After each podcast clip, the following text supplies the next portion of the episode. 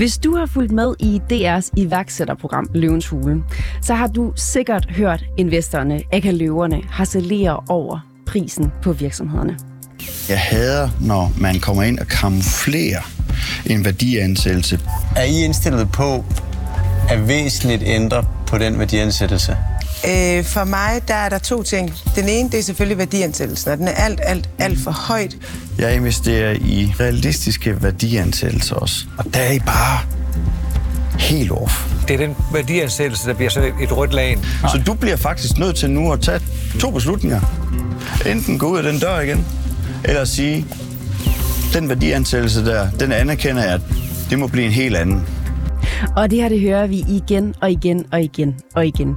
De håbfulde iværksættere, de tilbyder en bid af deres virksomhed til en alt, alt for dyr pris, hvis du spørger løverne.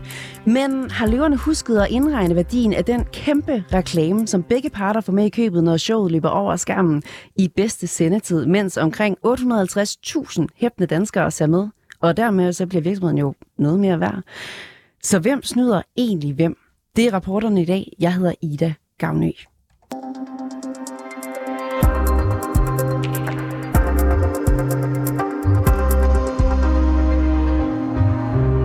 Når de fem investorer sidder klar til at modtage håbefulde iværksættere i løvens hule på DR, så sker det sjældent uden stor diskussion om, hvad prisen for en del af virksomheden skal være. Og det kan blive dyrt for iværksætterne at få løverne med på vognen. Måske for dyrt. Det mener du, Cecilie Fisker Nielsen. Velkommen til. Mange tak. Du har øh, arbejdet en del i startups, og du er marketing-specialist, og så har du selv været med til at starte en virksomhed, som hedder Danish Game Awards.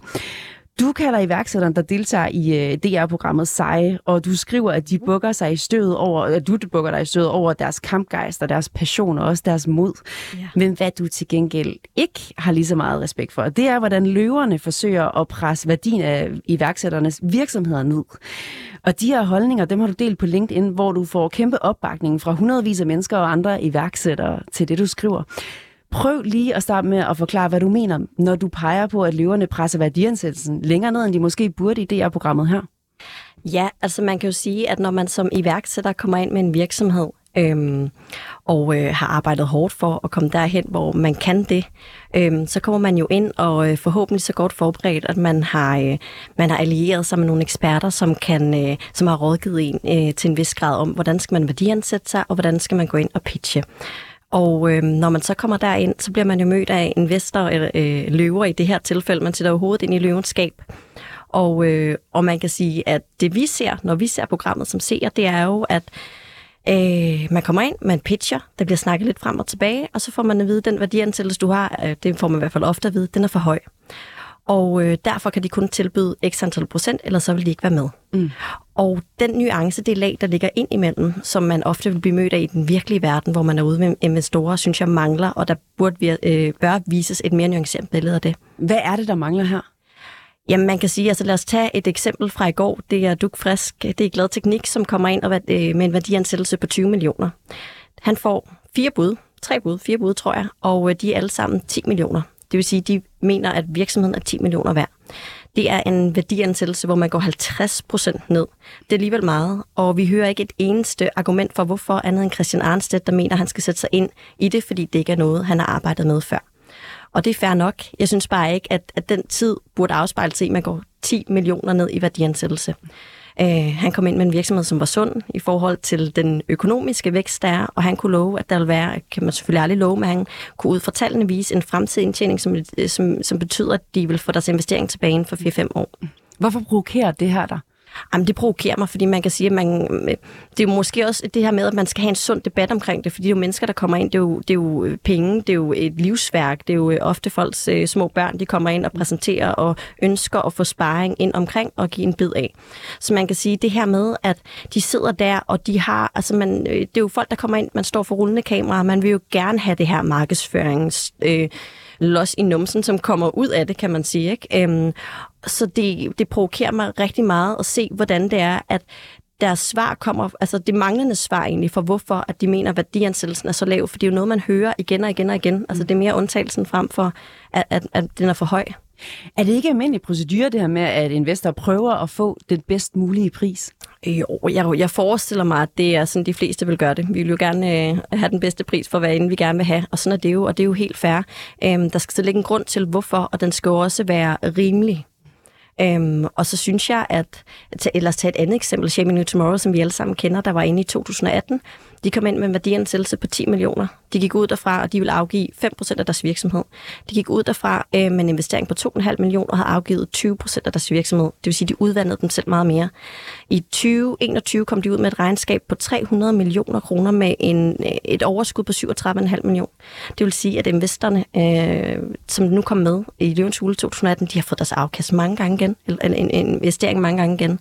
Og det er jo en udfordring. Mm. Man tænker på den nuværende, hvor er vi nu? Frem for, hvad kan virksomheden blive værd? Mm. Og der mangler, altså der synes jeg, der bliver, øhm, der bliver øh, virksomhederne ført lidt bag lyset, og det gør, at de er klar over det, men man står også bare i en presset situation i sådan et tv-program, hvor man skal svare, for det er jo præmissen. Synes du, at løverne udnytter deres situation i, øh, i programmet, ved at de kan sidde der og, og, og presse øh, investorerne, eller hvad? Jeg ved ikke, om det er noget øh, bevidst udnyttelse. Det er jo også et stort ord at bruge, men man kan sige, de ved jo godt, hvad det er for en position, de sidder i. De, er, det er, øh, de sidder konkurrencemæssigt godt, fordi man kan sige, at de her virksomheder vil kunne gå ud og tilbyde en del af deres øh, virksomhed til andre investorer, og de har den jo først inden oftest. Um, så de ved jo godt, at hvis de ikke siger ja til den her investering, så kommer det højst sandsynligt heller ikke med i programmet, medmindre at det er en af de tilfælde, hvor at, øh, det underholder folk derude. Øhm, og, og den årsag presser de jo lidt. Altså, det ved de jo godt. Folk er jo ikke dumme. Man kan godt se den logiske sammenhæng i. Hvis de får en investering, kommer de også med i programmet. Lige før der snakkede du også om det her med, at marketingsværdien i mm. at være med i, øh, i øh, Løvens Hule mm. er kæmpestor. Og du har også skrevet på i dit LinkedIn-opslag, at, at du mener, at Løvens Hule minder mere og mere om tv-shop. Prøv lige at forklare det her.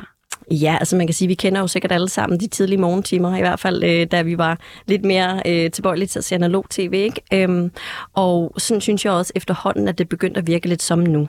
Man kommer ind, og man har man sælger sko. Man sælger sidste gang øh, i det første program, der kunne man få et smykke, man kunne få en ørering, eller et ski, øh, det kunne være sko, eller så kunne det være bliver på abonnement.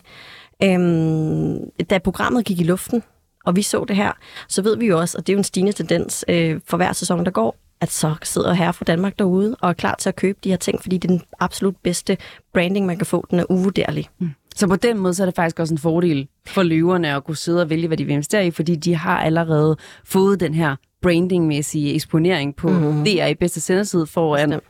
flere hundrede tusind danskere, der sidder og ser med. Bestemt. Nu øh, kommenterede manden bag øh, Soul, som var inde i første program med en sko, øh, mit opslag for eksempel.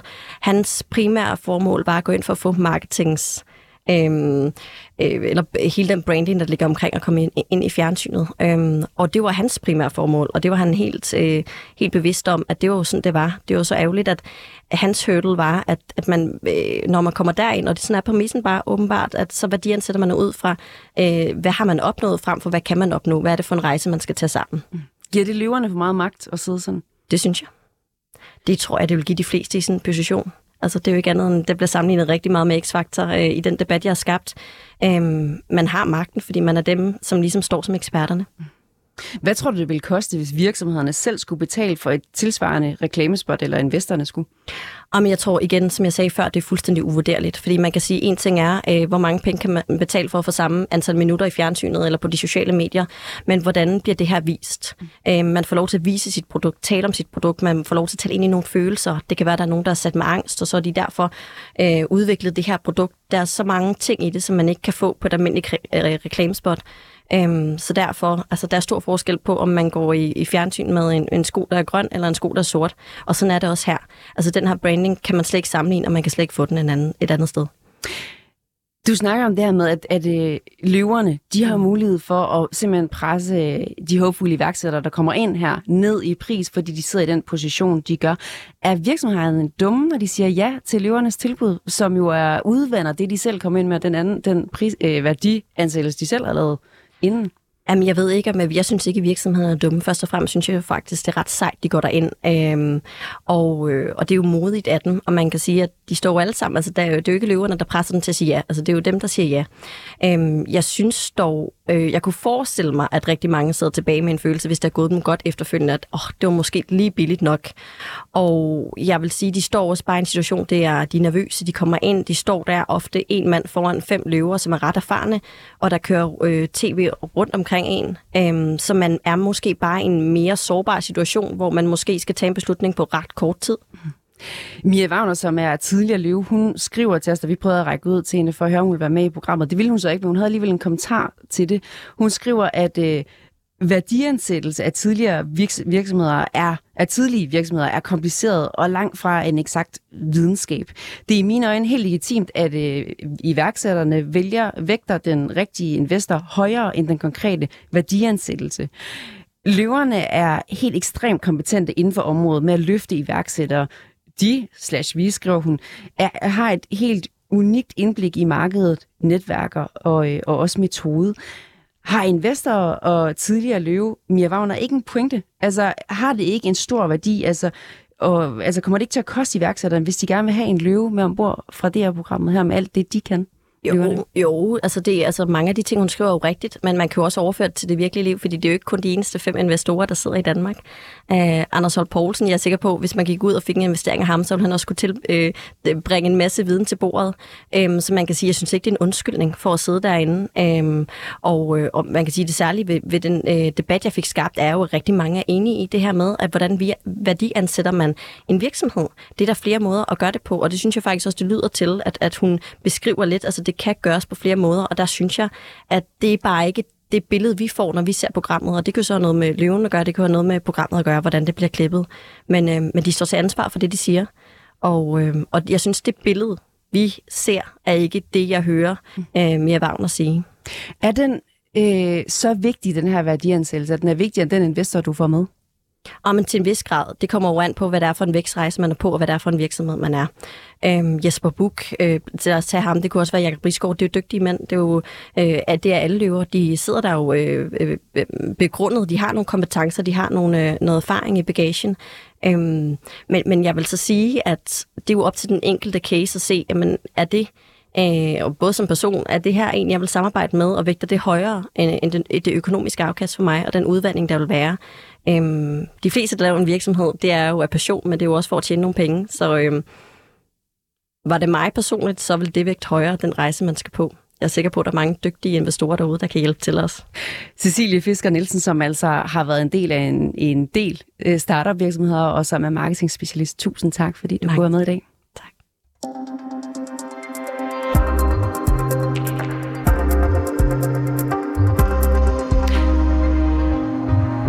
Og jeg vil jo lige sige, at vi har forsøgt at få Mia Wagner, Anne Stampe, Tommy Alers, Jakob Risgaard og øh, Jesper Buch, Christian øh, Arnsted, Birgit Åby og Louise Herping Ellegaard til at stille op i dag til det her indslag. Men altså ingen af dem har sagt ja til tilbuddet. Og vi bliver ved temaet om øh, løvens hule, fordi lige nu skal, lige om lidt skal vi høre et klip fra programmet. For spørgsmålet det er jo, hvordan det rent faktisk øh, er at være med i løvens hule, og om deltagerne også føler sig snydt. Lige nu der er vi i den største amerikanske shop, vi er den største europæiske shop, og langt de fleste af de disks, de er allerede udsolgt. Og vi er her i dag for at søge en investering på 350.000 for 5% af vores virksomhed. Sådan her lød det, da Kasper Jacobsen og hans to partnere var med i Løvens Hule sidste år. Som vi hørte, så bad de om 350.000 for 5% af virksomheden. Det betyder, at de værdiansat deres virksomhed til 7 millioner kroner. Kasper Jacobsen, velkommen til. Tak. Mange tak. Du, er del, du var deltager i Løvens Hule, og, også og du er også manden bag YouTube-profilen Økonomichefen, hvor du blandt andet taler om investeringer. Hvordan vurderede yes. I, at øh, værdien af jeres virksomhed skulle ligge på 7 millioner kroner? Jamen, når man skal vurdere en startup, så har man jo ikke så meget data at gå ud fra. Normalt på aktiemarkedet, så de store børsnoterede aktier, de har en historik, hvor du kan se på deres vækst hen over en periode ud øh, tilbage i tiden.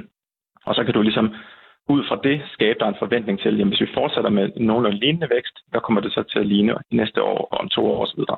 Men med en startup, så er man i en anden situation, hvor man ikke har den data. Og derfor er man nødt til at bygge værdiansættelsen ud fra øh, det, man har lige nu, og det er typisk omsætning. Og så er der nogen få, der, øh, der måske har nogle patenter, som kan have indflydelse på værdiansættelsen også. Men sådan en øh, børsnoteret aktie, som typisk måske kan være 20 gange sin omsætning værd i værdi, øh, eller indtjening værd i, i værdien da, Mm. øh, det, det kan man ikke overføre på en startup. Øh, Der skal man nok nærmere tænke øh, to eller tre gange sin omsætning, fordi at en startup er så risikofyldt. Da I skulle værdiansætte jeres virksomhed inden Løvens Hule, fik I sådan noget hjælp til det? Nej, det gjorde vi ikke. Ikke andet end, at vi øh, selv øh, ved en del om øh, investeringer, øh, og øh, vi har blandt andet en økonom i, øh, i virksomheden. Øh, vi har mig, som Mm. går meget op i investering. Øh, og så pitchede vi også for en professionel investor, inden vi var inde i selve programmet. Øh, så man kan sige, det kan man godt kalde en slags hjælp, men det var mere en bekræftelse af nogle ting, vi havde tænkt i forvejen, end det var noget, der sådan fuldstændig øh, skilt vores øh, verdensbillede ad. Øh, Gjorde I jer nogen overvejelser, om I var villige til at gå ned i værdiansættelse, fordi gevinsten ved at få en løve med på holdet er værdifuld? Ja, det gjorde vi bestemt. Altså, det er jo lidt sjovt i løvens hule, fordi man, der er en præmis, som er en forhandlingsfordel til løverne, og det er, at man som invest eller som øh, iværksætter, der kommer ind, der må man ikke øh, gå ud med et lavere beløb, end det man har bedt om. Så det betyder, at, øh, at når vi beder om 350.000, så den eneste forhandling, forhandlings, øh, øh, den eneste måde at forhandle på, vi har, det er at gå op i procent. Det er simpelthen at lade dem få mere af virksomheden. Mm. Vi kan ikke øh, lade dem betale mindre, øh, fordi man skal have det beløb, man beder om. Og det gør, at set fra et sådan rent rationelt øh, synspunkt, så vil man faktisk som iværksætter, det bedste man kan gøre, øh, og når man går derind, det vil være, i stedet for at bede om øh, 350.000-5%, så skulle man øh, bede om 70.000 for 1%. Fordi så har man mere fleksibilitet til at forhandle med. Problemet ved at gøre det, det er, at hvis man går ind til løverne og siger, at man tilbyder 1%, så kan det virke for dem som om, at øh, man ikke forstår, at det ikke er interessant for dem at få 1 procent. Mm. Det er ikke særlig interessant for en investor at købe sig ind i en startup og få 1 procent. Øhm, og tit vil de gerne have 10 procent minimum. Øh, og derfor var vi også villige til at, øh, at forhandle øh, værdiansættelsen på den baggrund. Og de der regler, det er jo nogen, det er sat, sat op, ikke sandt? Altså, det er jo ikke sådan, det fungerer ude i den virkelige verden. Var I, Nej, nej, der er det bare det vilde vesten. Der må man selv øh, bestemme, hvordan man gør. var I klar til at sælge billigere, fordi man får marketing med? Altså, hvor langt var I villige til at, at gå ned i virkeligheden? Vi var ikke villige til at sælge billigere på grund af marketing, fordi der, hvor Løvens Hule har stor potentiale marketingsmæssigt, det er i høj grad øh, eksponering i, på det danske marked. Og øh, vi, er, øh, vi laver disk til discgolf, og der er vi allerede kendte af det hele det danske marked, der eksisterer. Det er ikke et særligt stort marked. Så øh, vores, øh, vores primære kunder, de er faktisk fra USA, og de ser jo ikke det danske Løvens Hule. Øh, så for os, der var reklameværdien i Løvens Hule faktisk ikke super vigtig. Mm. Det, der var vigtigt for os, det var, at vi var tre øh, helt grønne iværksættere, som ikke har lavet andre virksomheder før. Så vi ville simpelthen bare gerne have kompetencer med. Og vi havde på det tidspunkt øh, solgt for 2,1 millioner, og vi havde kun ét produkt. Øh, og så vi vidste også godt, at det er en meget snæver produktportefølje at komme derind med. Men det var Løvens Hule, der inviterede os ind, fordi vi havde lavet en Kickstarter, som gik utrolig godt, og det havde givet os noget medieomtale. Så de fandt os ligesom den vej igennem, og så tænkte vi, jamen, hvorfor ikke bare prøve det? Fordi hvis vi nu kunne være heldige at få en dygtig en med, så kan vi helt sikkert vækste den her virksomhed hurtigere, end vi selv ville kunne, hvis øh, vi var sådan, ja, nu, nu står vi så bare egen ben, ikke? og er et år længere henne. Vi skal lige høre endnu et klip fra, da du var med i Løvens Hule.